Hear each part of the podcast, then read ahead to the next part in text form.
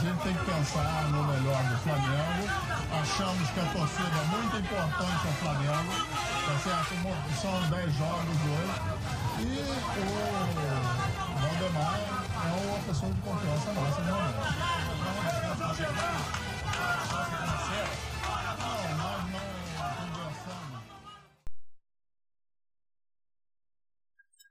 Bom dia, boa tarde, boa noite. Se inicia mais uma edição do nosso Senhor Valdercast. Com um pouquinho de atraso aí, aconteceu alguns imprevistos agora nesse domingo e na segunda. Hoje a gente teve que gravar na terça-feira já, mas a gente não vai deixar vocês sem o nosso episódio aí sobre o, a semana do Flamengo, sobre esse jogo contra o Internacional, que foi um jogaço e a gente tinha que fazer gravar um episódio sobre isso. E a gente tá aqui, hoje eu tô, tá só eu e o Ian. O Marquinhos, infelizmente, não pôde participar hoje, que tá num, num voo, né?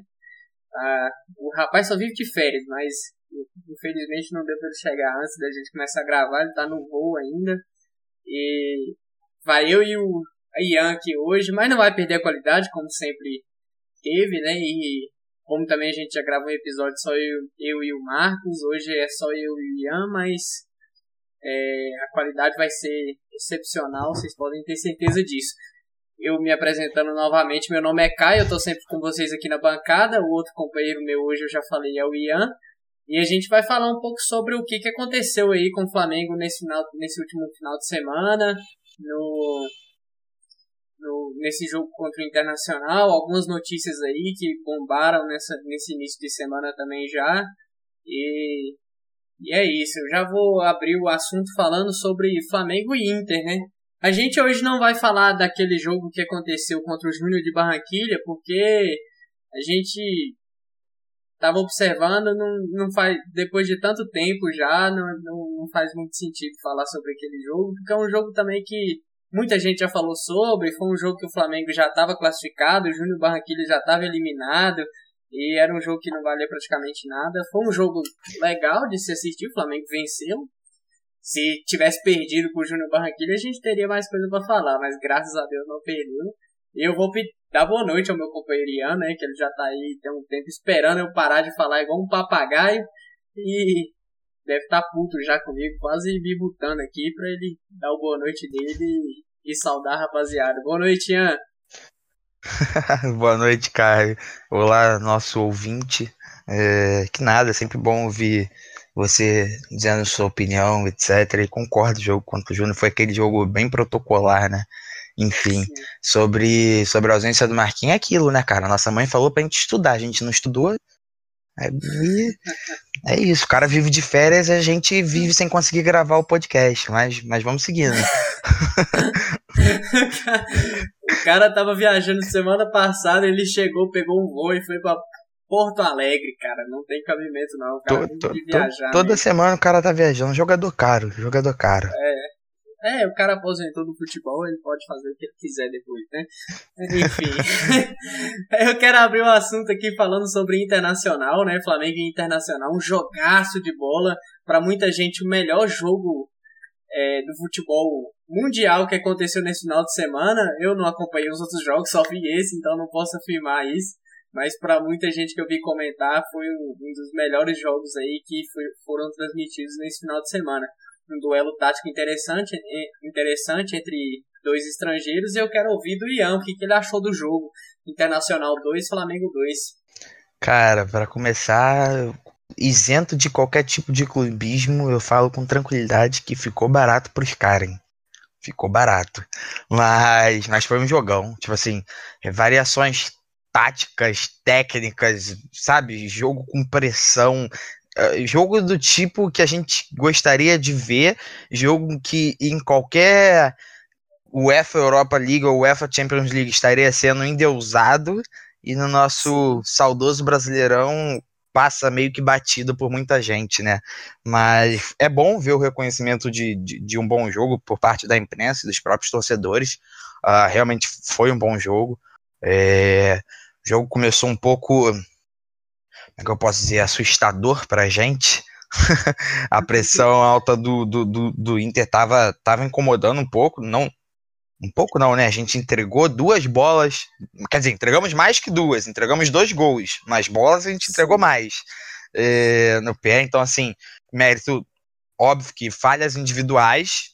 Não, não, não deixam de ser falhas individuais, mas nessas falhas, meio que uma falha forçada, por mérito do Inter e a sua pressão. Só que assim, era óbvio que não, não, não existe jogador na face da terra que consiga manter aquele pique sem tirar de dentro dos 90 minutos. É, era nítido que o time do, do, Inter ia cansar, e acho que antes do Inter cansar em si, o Cudê já deu, deu uma segurada no time, abaixou as linhas, e aí foi domínio absurdo do Flamengo depois que as linhas abaixaram. Assim, eu acho que mesmo sem a vitória, apesar de achar que a gente merecia a vitória, foi um jogo muito bom do Flamengo, mostrou uma, de uma tranquilidade, de uma variação, de tentou pelo meio, tenta pelas laterais e, e sabe, não, uh, no começo do ano o Flamengo não estava sabendo jogar na adversidade, e eu acho que essa essa força psicológica está sendo construída agora, era uma coisa que a gente vê muito no time do, do, do JJ, né, que assim, não jogando feio, jogando bonito, saindo atrás, saindo na frente, não perdia. E assim, é uma coisa que o Flamengo está conseguindo recuperar. Tirando isso, foi, foi um jogão muito bonito de se ver. Eu acho que deu um técnico muito bom. Uma crítica que já acompanhava ele desde o Racing e, vem acompanhando ele no Inter aqui. Alguns jogos ele dá uma dessa de, de, de doido, de abaixa as linhas total e marca em bloco médio ou baixo e espera e acaba traindo o adversário.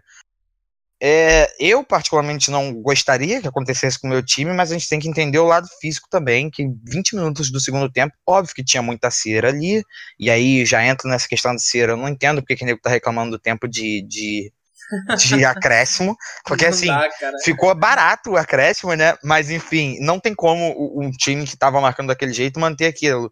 Assim, acho que foi um jogo muito bom de se assistir, tanto pelo Flamengo quanto pelo Inter, eu acho que... Uh, o empate não, talvez não tenha sido justo, mas foi merecido para as duas equipes, mais ou menos assim. É, eu, eu, também, eu também acho, eu acho que eu vou até discorrer um pouco mais sobre isso, essa parte final que você falou, porque o primeiro tempo do Inter eu acho que foi quase perfeito, né? Foi uma, onde a pressão na frente do Kudê encaixou muito bem, como sempre quase todos os jogos encaixam, né? O Inter vence muitos jogos assim, com essa pressão na frente no, no início dos jogos. É, inclusive, teve jogos já que o Inter iniciou o jogo, fez 3 a 0 e ali não precisa mais jogar, né? Ali dá uma baixada nas linhas e, e consegue administrar o resultado até o final. Esse é o problema de jogar contra o Flamengo, né? Não tem essa de baixar as linhas e administrar o resultado contra, até o final. Deu certo contra o Atlético Mineiro, né? Ele vence por 1 a 0 também, faz uma pressão inicial absurda, faz um gol e ali depois no segundo tempo ele recua e consegue segurar o Atlético Mineiro. Contra o Flamengo é diferente, né, cara? Não, esse time do Flamengo é, é outro, como, se, como diria o nosso amigo Bruno Henrique, é outro patamar, né? Não, não tem como, com tanta qualidade técnica assim, é um adversário tentar segurar o Flamengo o tempo, tempo inteiro é, abaixando as linhas. E eu também nem acho assim que o, a, a ideia do Cudê era baixar as linhas. É tanto que ele percebe que o time está muito cansado ali, ele até tenta colocar o Potker e o D'Alessandro para ver se conseguia segurar mais a bola no meio campo ali, para ver se tirava o time um pouco de trás. Mas ali já era tarde, o Flamengo já estava amassando 100%. E quando o Flamengo, você sabe, quando o Flamengo sobe suas linhas ali, tenta amassar o adversário, se, o, se não for um time muito bom tecnicamente para tentar se livrar dessa pressão, é, sofre muito. É, eu também não vou criticar o Kudê por, por abaixar as linhas, eu não gostaria que acontecesse no meu time, mas eu, meu time eu sei que tem um elenco que pode doar muito mais do que o elenco que o Internacional, o elenco que o Internacional tem, né?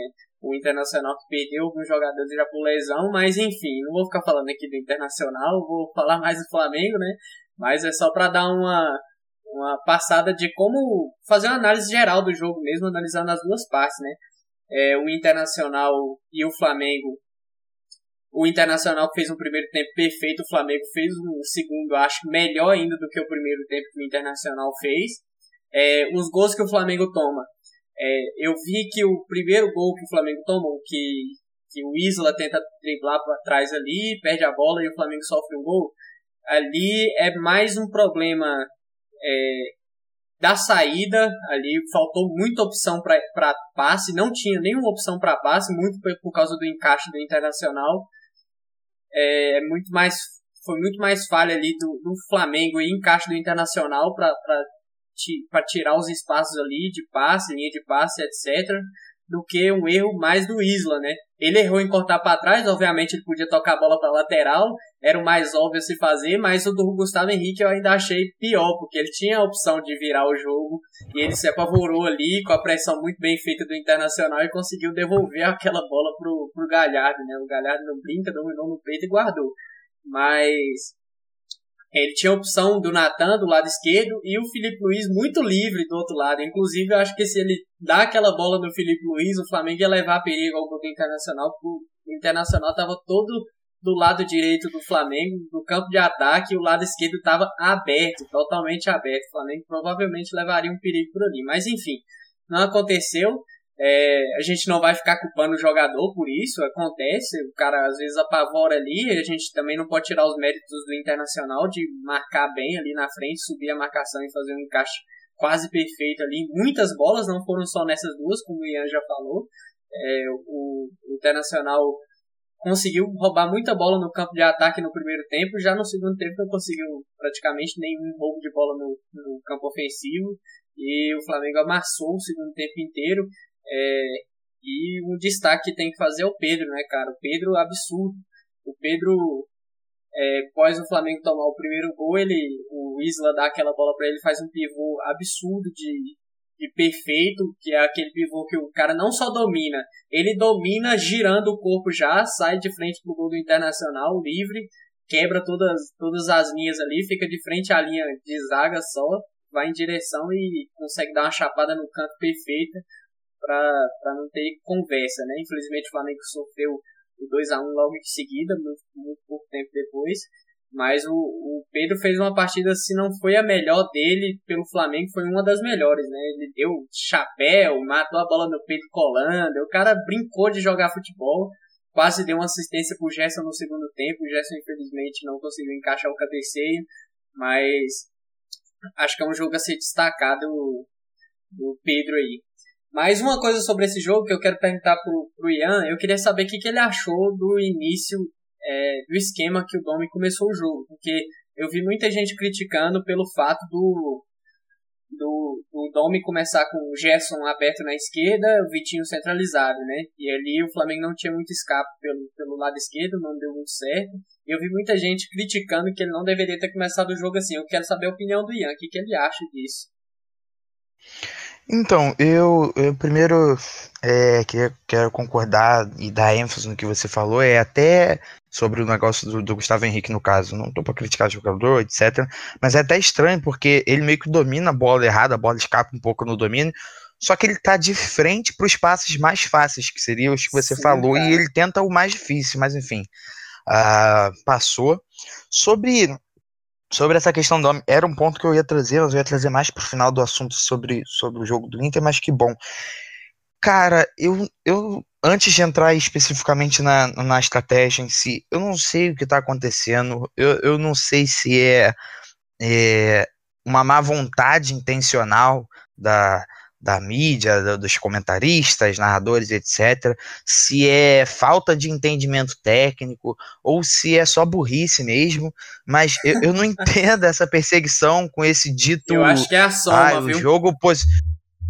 o jogo posicional de Domenech. É, sério, eu tava assistindo o jogo e aí eu tava vendo o Murici criticando o jogo posicional. Nem parece que ele tomou oito, né? Não lembro nem quanto 4, foi. 4x0. 4x0 na final 4, do Mundial. 4x0, 4x0 na final do Mundial. Nem parece, né? Enfim, é. É, eu, eu de verdade não sei se isso é um complô. Isso já vou no, no, no, no, na teoria da conspiração. Se é má vontade ou se é só burrice. Mas, enfim, tá, tá realmente difícil assistir é, programas de mesas redondas e assistir comentários e narração ao vivo, enfim. Uh, eu achei acertado. Os dois times tinham muitos desfalques, né? Talvez o Inter talvez não tivesse muitos, mas os que tinham eram importantes. O Inter tem um, um elenco mais enxuto que o nosso, isso é óbvio, qualquer outro time no Brasil tem um elenco mais enxuto que o nosso. Então, assim, para a gente já sente muito a falta de alguns desfalques, para outros vão sentir ainda mais. Acho que tinha funcionado, só que o meio ali em si estava muito brigado. Aquele meio do Inter é um meio, sempre foi, né? Muito físico. Edenilson, Patrick e, e, e, Lindoso faz um, um, um, um meio campo para jogar num, num 4-3-3, se você quiser. O, o Kudê não começou com 4-3-3, mas se você quiser, faz um 4-3-3 daquele de, de, de, manual, né? Que físico demais, ataca, defende da mesma qualidade, enfim. E aí acho que ele poderia ter percebido isso um pouco antes, poderia, mas assim, não vejo erro, ou como as pessoas estavam falando de burrice, enfim, eu acho que já tá virando uma má vontade de verdade, tudo que o Domi tenta é errado, e, e, e tudo que ele pensa é errado, e não é assim que o Flamengo joga, como assim? Como é que o Flamengo joga? O Flamengo joga como jogou ano passado, mas ele só jogou no, igual ano passado, no ano passado. É assim que o Flamengo joga? Isso não existe sabe? O Flamengo joga da forma que o técnico que lá estiver determinar que vai jogar. Óbvio que a gente tem aquela coisa de, de tradição, de, de, de, de, DNA do clube, de que, por exemplo, o Flamengo não vai querer, não deve, pelo menos, né? Não sei, jogar recuado naquele jogo reativo, etc. Mas assim, não existe essa de que ah, não é assim e tem jeito certo. Não existe. Futebol é cobertor curto. Não existe certo e errado, e se você puxa ali para cobrir aqui, você deixa o outro lado descoberto. Então, assim, acho que, que a estratégia se provou não sendo a, a, a melhor, assim, no meio do jogo, mas não acho que começou errado. Não, não vi nenhum problema no começar, e principalmente ele mesmo percebeu que poderia ganhar mais com o gesto pelo meio, e fez a alteração dele. É para isso que ele, ele é pago, é isso que ele Sim. estudou, e é isso que eu espero de um técnico. Errado seria se ele visse que não estivesse funcionando e não mudasse. Mas assim. É, ou tentasse mudar e mudasse errado. Né? Exatamente. Né? De resto, eu acho que é, é isso aí. É um misto de má vontade com falta de entendimento técnico, com burrice. Eu já não sei mais o que esperar. É, eu, inclusive, eu acho que era até muito óbvio começar com, com o Jesse na esquerda, porque é, o Vitinho, o Vitinho que é muito criticado pela torcida, é, todos os jogos que ele fez mal e que a torcida caiu matando em cima dele foram na esquerda. Todos, todos, todos. Assim que ele foi passado pro meio ali, para jogar mais centralizado, com quase um segundo atacante, mas saindo muito da área, ele melhorou muito, muito mesmo. Contra o Corinthians ele fez um belo jogo, o seguinte já não foi como contra o Corinthians, mas já foi bem melhor. E, e aí eu acho que na cabeça do treinador ele pensou: eu já não tenho alguém para jogar pela esquerda. E, e eu tenho um jogador que jogava pela esquerda e tá jogando bem pelo meio, mas que ele não vinha desempenhando bem pela esquerda. O que, que ele vai fazer? Ele vai pegar esse cara e colocar ele aberto na esquerda e correr um risco de perder a esquerda e o meio. E eu sei que o Gerson ia desempenhar muito bem ali pelo meio, mas aí ele poderia perder a esquerda, né? E o Gerson, nos outros jogos que ele jogou pela esquerda, inclusive contra o Barcelona de Guayaquil, contra o esporte e contra o Palmeiras, que ele caiu muito pela esquerda também, ele jogou muito bem por ali. Então não, não, não tinha muito segredo na escalação do Flamengo. Era aproveitar ao máximo ali o, o, o jogador que tivesse melhor pro, pelo lado esquerdo e o jogador que tivesse melhor pelo meio. Melhor pelo meio no momento era o Vit... podia ser o Gerson, mas o Vitinho renderia bem pelo meio e o Gerson renderia na, em tese muito bem pela esquerda também, né? Mas aí a gente viu que não, não, não foi assim que aconteceu. E aí ele fez a mudança, né? Porque é, o, é igual você falou, ele é pago para isso, né? Ele, ele pode errar e acertar, mas quando ele erra, ele tem que conseguir é, corrigir isso. Ele corrigiu durante o jogo e foi assim que o Flamengo. Inclusive, eu acho engraçado que a jogada do gol do Flamengo de empate sai com o Jesse bem aberto na, na esquerda, ele corta pro meio, vem carregando e põe na cabeça do Everton Ribeiro, né? Aí, parece até que é uma piada, mas os caras não observam isso. É, é, a vontade de. Ou a má vontade com o treinador, né? A vontade de ficar batendo e falando coisa que parece que não entendem, né? A, a ideia de falar que o jogo posicional é um, uma coisa estática e que ninguém se mexe é uma coisa absurda, cara. O Everton Ribeiro faz o gol do Flamengo dentro da, dentro da grande área. Mas aí você vai ver um comentarista falar que, que os jogadores estão abandonando o esquema do treinador e fazendo toda essa movimentação sozinhos. Parece uma coisa assim, sei lá, é, se, se não for burrice mesmo, é muita. É muita. É muito mau caratismo da parte de algumas pessoas. Mas. É, eu achei o segundo tempo do Flamengo um dos melhores segundo tempos que o Flamengo fez e precisava fazer, porque era um adversário muito um dos melhores que o Flamengo já tinha enfrentado nesse, nesse, nesse, nesse tempo de futebol pós-volta, né? Não o fim da pandemia, mas o, a volta do futebol. É, e, e o Flamengo fez um segundo tempo muito bom. Já merecia empatar o jogo muito antes, meteu bola no travessão. O Heitor tirou duas bolas em cima da linha, mandou o Vitinho, o Pedro pega o rebote, ele tira de novo. E o Felipe Luiz mete a bola no travessão. O Gustavo Henrique cabeceou uma bola sozinho, cara.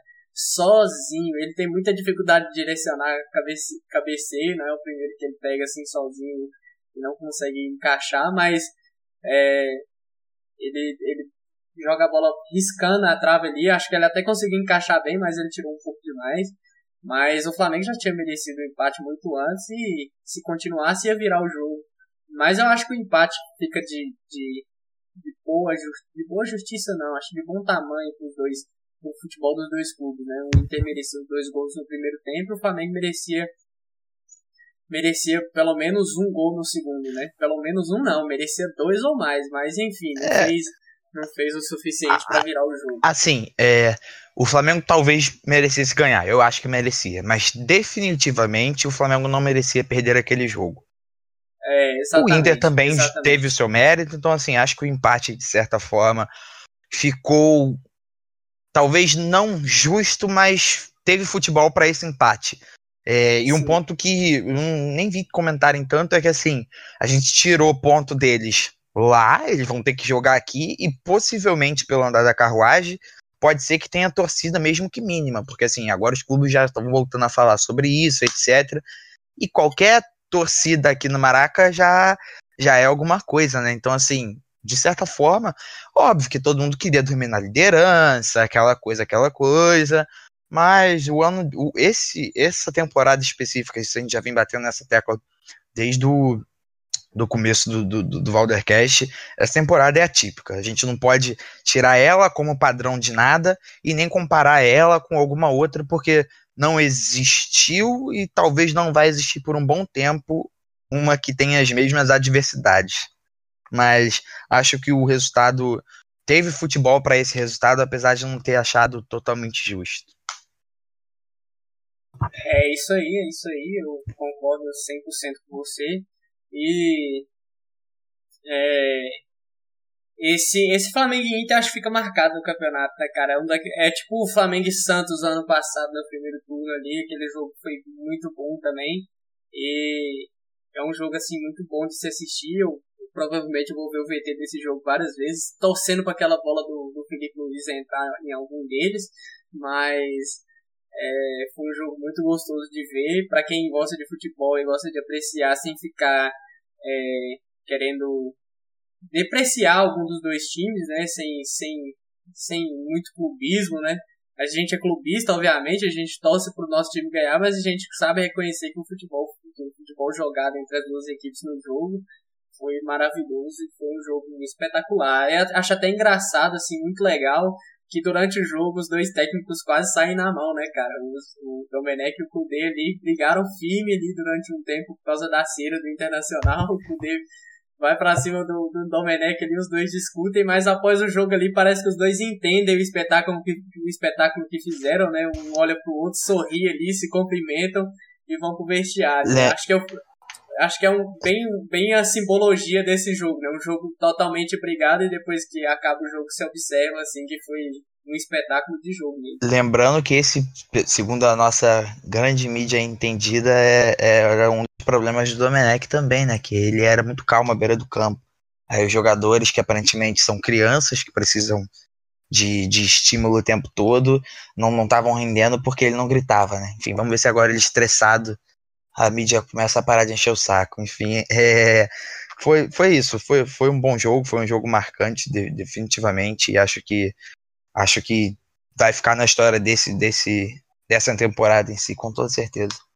E, e é aquilo, né? É, bons jogos te estimulam sempre a ser melhor, né? Por que, que há? Por que, que os times, o PSG não, não, não, não, não, não ia, pelo menos até ano passado, sempre bem na Champions, porque se sempre estava goleando os outros times, porque treinava com times bem inferiores. Então, quanto maiores, mais difíceis, mais, é, como é que eu posso dizer, bem jogados os jogos que a gente jogar, tende a gente a melhorar, entende? Então, acho foi bem positivo esse jogo. É, exatamente. Até como a gente falou nessa edição especial que a gente gravou sobre o sorteio da Libertadores, né? É o que pode trazer para o Flamengo um adversário como o Flamengo pegou, né? No sorteio, o Racing lá, que o Flamengo vai enfrentar. E pode dar uma moral muito grande para o clube, assim, para o time, se, se a gente fazer um bom jogo e passar, assim, muito bem pelo, pelo Racing, né? E é, é, é, funciona como esse jogo do Inter também. A gente agora enfrenta o São Paulo, acho que com bem mais moral.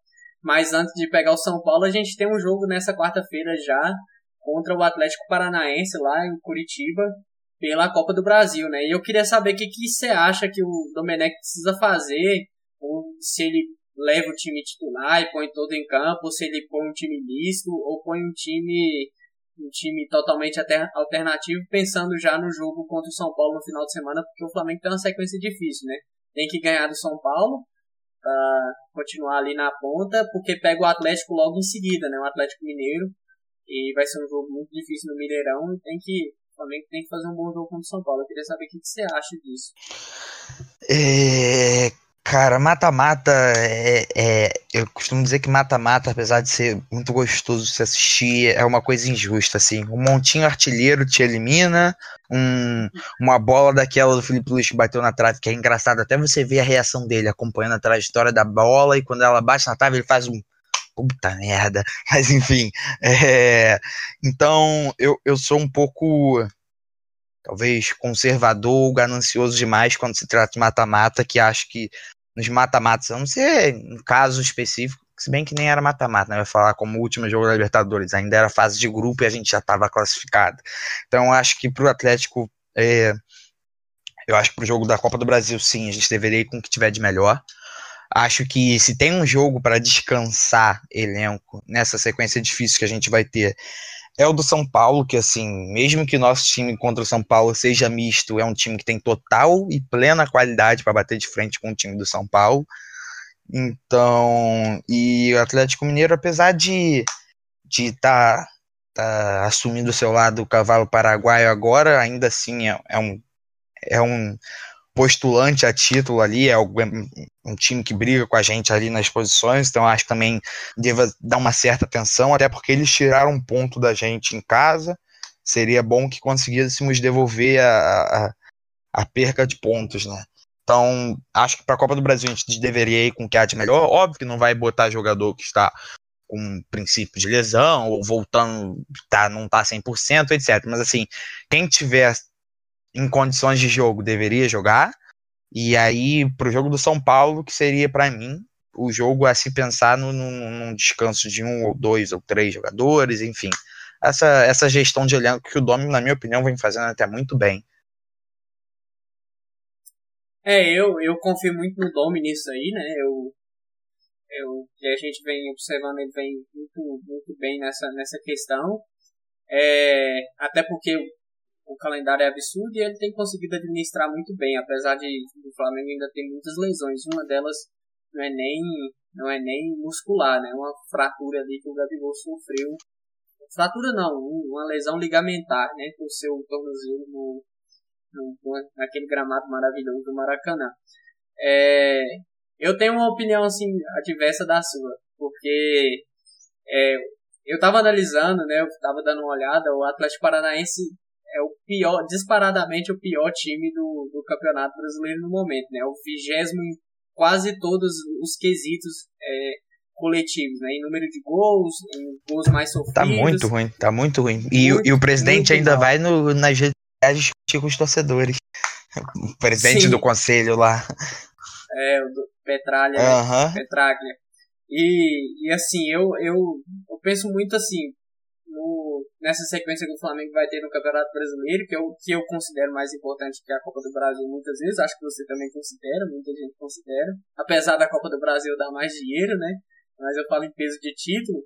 É, e é um jogo, acho que é um jogo de ida e volta, né? Eu acho que o Flamengo com um time misto não precisava ser totalmente alternativo, que poderia colocar ainda o Thiago Maia, o Arão, porque estão suspensos no Campeonato Brasileiro. A gente ainda pode falar ainda um pouco do tal do Milton Pereira Sampaio, o apitador da peleja, né? Que acho que faltou falar um pouco sobre ele. Ele não merece, mas a gente, a gente não pode eu, ignorar eu... toda aquela pataquada que aconteceu nesse jogo contra o Internacional, né, cara? Mas enfim, é, a gente tem dois jogadores suspensos para jogar contra o São Paulo já, um deles, um dos dois primeiros volantes que a gente tem. A gente agora tem o João Gomes também, que entrou muito bem no jogo da Libertadores contra o Júnior Barranquilha. Mas ali dá para colocar, montar um meio campo com o Thiago Maia, Arão, e ali dá uma mesclada. Acho que a zaga pode colocar o Natan para jogar, o Gustavo Henrique também, né? Mas ali eu já colocava o Mateuzinho na lateral, botava o René na outra, mas eu dava uma, dava uma mesclada no time aí, poupava, segurava um pouco o Pedro, colocava o Lincoln para jogar um pouco, colocava talvez mexesse no segundo tempo para colocar mais, mais jogadores, mas eu acho que o Flamengo com um time misto tem plenas condições até de vencer o Atlético Paranaense lá, na, lá em Curitiba e, ou então pelo menos um empate para trazer para o Maracanã, né? E a gente chegaria com o time atropelando para jogar o São, contra o São Paulo, que provavelmente vai poupar também, porque tem um jogo contra o, o Lanús pela Copa Sul-Americana, então deve poupar o time no final de semana contra a gente, boa parte do, do time ali. E isso colabora pro que eu tô falando e colabora pro que você tá falando também, né? porque aí a gente pode também jogar mais calmo pra esse exatamente jogo. É, é aquilo Mas... é gestão de elenco também acho o, o Domi muito Sim. bom no, no, no, que inclusive mais uma das críticas pesadas infundadas na minha opinião de que ele recebeu bastante é exatamente nessa, nesse tão falado rodízio e assim a galera tem que entender que é uma temporada atípica uh, ah, eles são profissionais, eles estão ganhando um milhão, tem que aguentar jogar, não é assim que a banda toca, são profissionais, mas ainda são humanos, então assim, vai, vai, vai ser totalmente diferente. E, não, é o que eu falei no começo do, do episódio. Não tem estratégia errada, assim, de, de prévia, né? Ele pode preferir poupar contra o Atlético Paranaense e ir com força total pro, pro, pro São Paulo, ele pode, ah, já que o São Paulo muito provavelmente deve poupar, porque brasileiro São Paulo não vai ganhar, então ele vai querer levar essa sula de qualquer forma, então deve poupar, a gente pode ir com um time também mais misto, enfim, é, e, e é aquilo, da mesma forma, ele já se mostrou um técnico, no começo, talvez, por falta de entendimento de como os jogadores funcionem ou alguma coisa do tipo. Ele tinha algumas dificuldades nas mudanças, etc. A gente pode falar que às vezes ele ainda espera muito para mudar, mas ele tem se mostrado uh, disposto a melhorar nisso e vem melhorando nas mudanças durante o jogo. Tanto que tá, tá rolando muito mesmo que o Flamengo só joga no segundo tempo, né? é, mas é aquilo. Não, não, não tem a estratégia correta. Tem uma estratégia que você julga melhor e que pode ser ou não a melhor na frente. Acho que da forma que ele levar essa sequência, acho que é justo. Seja poupando contra o Atlético Paranaense ou, ou poupando contra o São Paulo. Eu de verdade não, não tenho esse medo do São Paulo, que. Não, não é nem medo, né? Porque eu tenho certeza que você também não acha que o Flamengo tenha medo do São Paulo. Mas talvez eu menospreze um pouco esse time do São Paulo. Eu acho que tem é, é superestimado, recebe mais crédito do que ele deveria receber, mas é, é nítida a, a, a, a sequência, a, o histórico recente do Atlético Paranaense, do desastre que está acontecendo. É, é, muito difícil uh, um clube que não seja grande, até os grandes sentem dificuldade, manter um certo nível por muito tempo, como um nível que o Atlético Paranaense estava mantendo, e aí vem com vendas, desmonta o time todo e não repõe a gente de qualidade ao mesmo tempo. Vem época de pandemia. É, é até esperado que isso acontecesse com, com o Atlético Paranaense, né? Mas é isso. É, eu também, eu também concordo com você. O Atlético Paranaense muito fraco. Eu acho o São Paulo também um time fraco, mas eu acho que sem dúvidas o Atlético Paranaense no momento é um time ainda mais fraco. O São Paulo que vem bem na tabela, apesar de todos os tropeços que, que sofre, mas tem três jogos a menos e tá ali é, empatado com quase empatado com o Fluminense, né? Se o São Paulo fizer os três jogos e vencer, ele é líder do campeonato, mas é muito improvável que isso aconteça, né? É, mas mas é, é, é, de, é de se olhar assim, porque um time com três jogos a menos tá ali em cima não é, não é assim, não é um time bom, mas também não é um time de, de de desprezar totalmente, né? Eu desprezo mais o Atlético Paranaense, mas aí a gente vai ver o que, que o Domi vai fazer, né? Acho que a gente cabe observar e, e, e analisar depois que, que, que ele fizer, né? Não, não cabe a gente também antes da hora ficar aqui falando o que, que é certo e o que, é errado, porque ele, ele é um cara que tá lá também, ele sabe como é que vai, vai administrar direitinho, ele tem feito isso muito bem, e cabe a gente confiar nele. Eu acho que também, se usar a estratégia que você falou, também não vai estar tá, não vai tá errado, até porque também eu acho que o São Paulo não vai, não vai oferecer muito perigo, ainda mais poupando o jogador.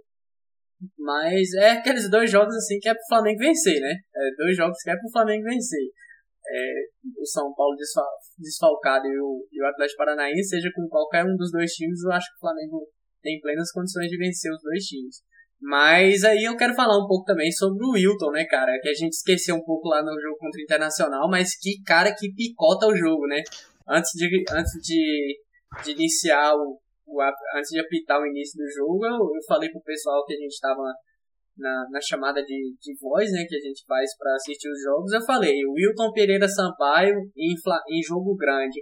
Flamengo, pode ser Flamengo e Goiás, mas Flamengo Internacional principalmente, que é jogo de dois líderes, líderes do campeonato, ele vai picotar muito o jogo. É 200 faltas no meio campo, cartão amarelo para todo mundo, para não ter nada perto da área. Para os times não chegarem perto do gol.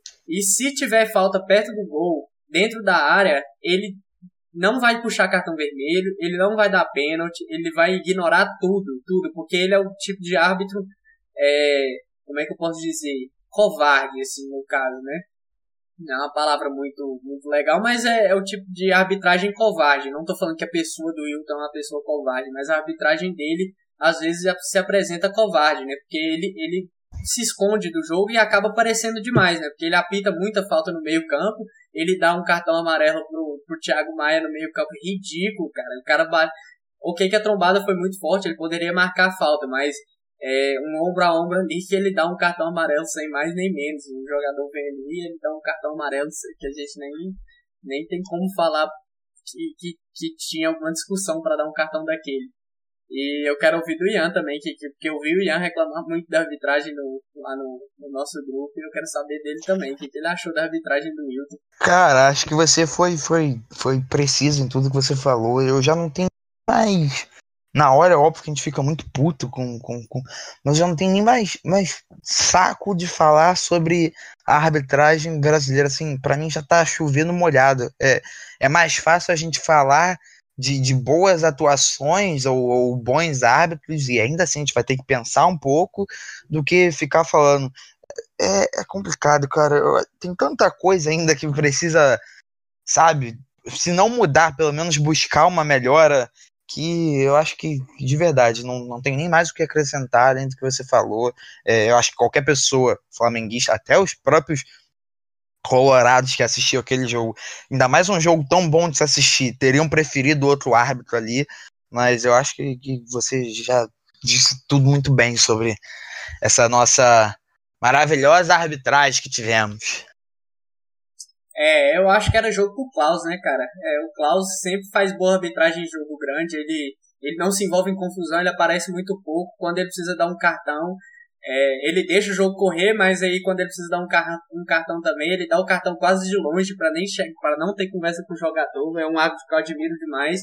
Ele é aquele árbitro que apitou o Flamengo e Bahia, né? O Flamengo 5, Bahia 3 também lá no Pituaçu, lá em Pituaçu. São dois juízes que deixam o jogo correr e é o que esse jogo merecia, né? Um picotador num jogo desse não dá, cara, não dá. É um jogo para dois times ofensivos que gostam da bola, que gostam de, de de avançar e atacar e ter um árbitro travando o jogo inteiro é triste. O Inter também que tem uma trinca de volante, igual a gente falou no início, ali no meio campo, com, com o Lindoso, o Edenilson e o... Nossa, esqueci o Patrick. Patrick. Patrick, os caras... O time adversário parece estar jogando num atoleiro, né? Não consegue correr, a bola não, não os sai cara, do lugar. Os caras são, são, são físicos demais, são, né? muito físico e, e aí pega um árbitro desse, atrapalha até o, o jogo deles também, né?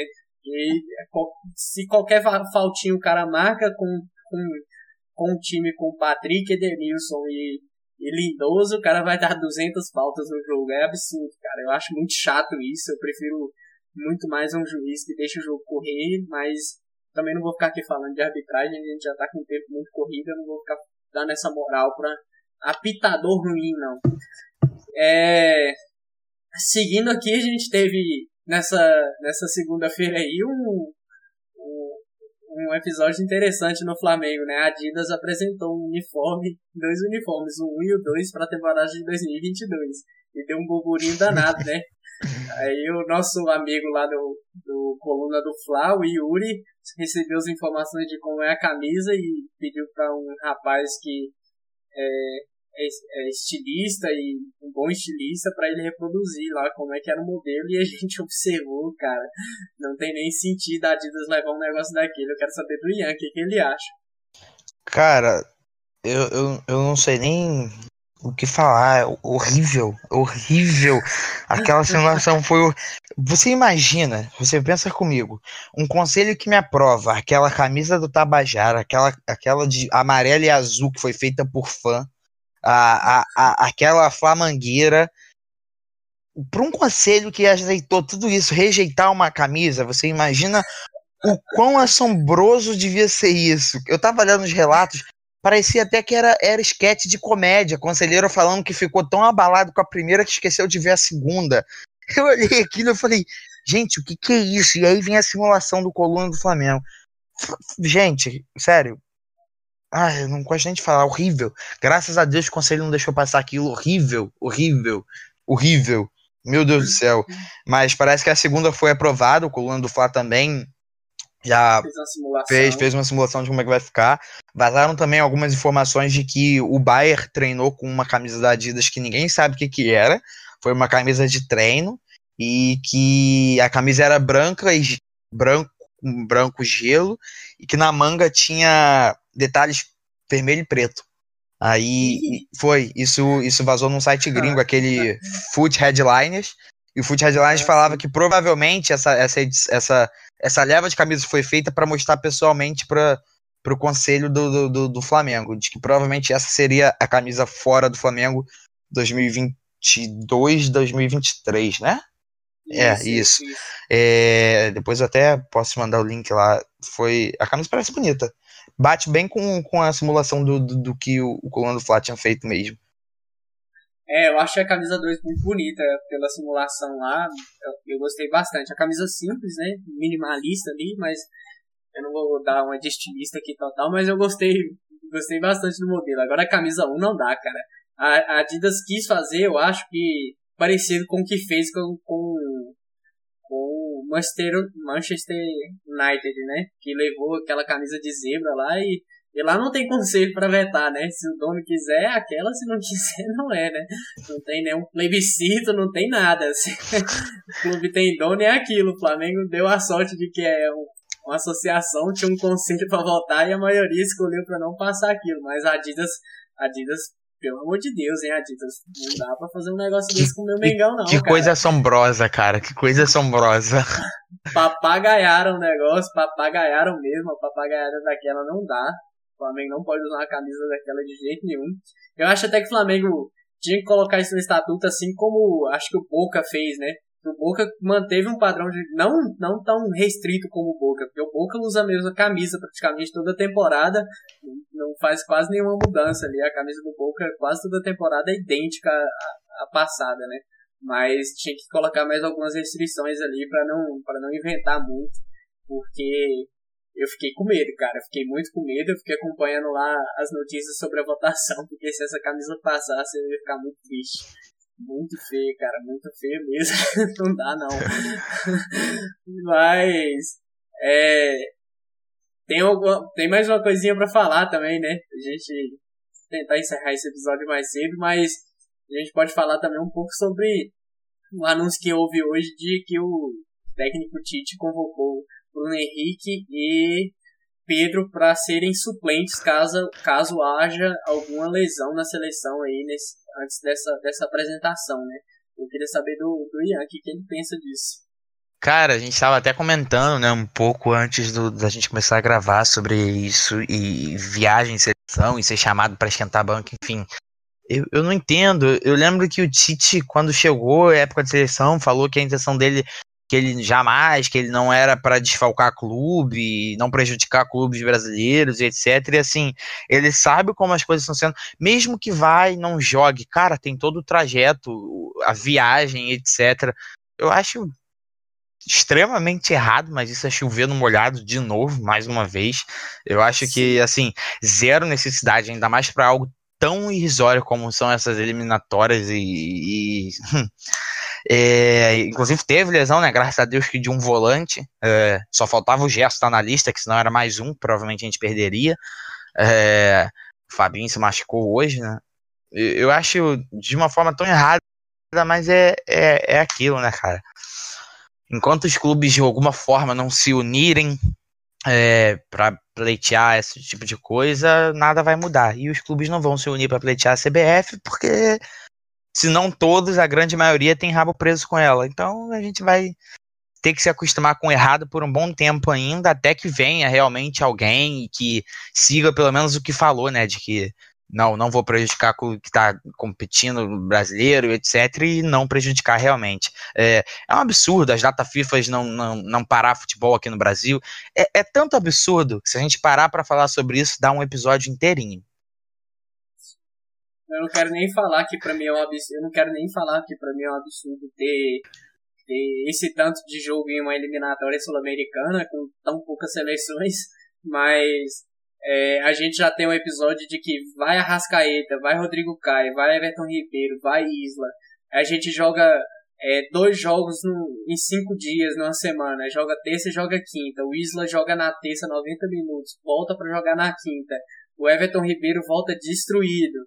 O Rodrigo Caio volta lesionado. O Arrascaeta volta lesionado. Mas aí a gente não vai poder ficar brigando porque o próprio clube não tem como nem reclamar disso e e os clubes também não se unem para é, brigar pelos seus direitos, mas que é um absurdo, é, cara. O, o, o clube tá virando um hospital nesse calendário ridículo aí, que é, já tá lá o, o Rodrigo Caio e o, o, Arrascaeta lesionados ainda, em tratamento, mas já estão convocados para a próxima data FIFA. Então você observa assim, você fica muito indignado. E aí ainda vem Hospital essa não, né? de suplente. O hospital Oi? não, né? Que o hospital recebe para curar. A gente tá pagando para curar ainda. Sei lá, é ONG, é. beneficente, sei lá. É, cara, é. A gente, a gente paga salário, a gente paga o tratamento, paga tudo pra seleção usar. Então, ainda vem essa notícia aí de que pode ainda tirar mais dois caras se, se lesionarem, mais dois jogadores lá na, na Europa, né? E tem muito tempo para isso, porque é até dia 9, que é a apresentação da seleção, e com o calendário até no, lá na, na Europa do jeito que tá, que também não tá, não tá igual o nosso, mas também não tá perfeito.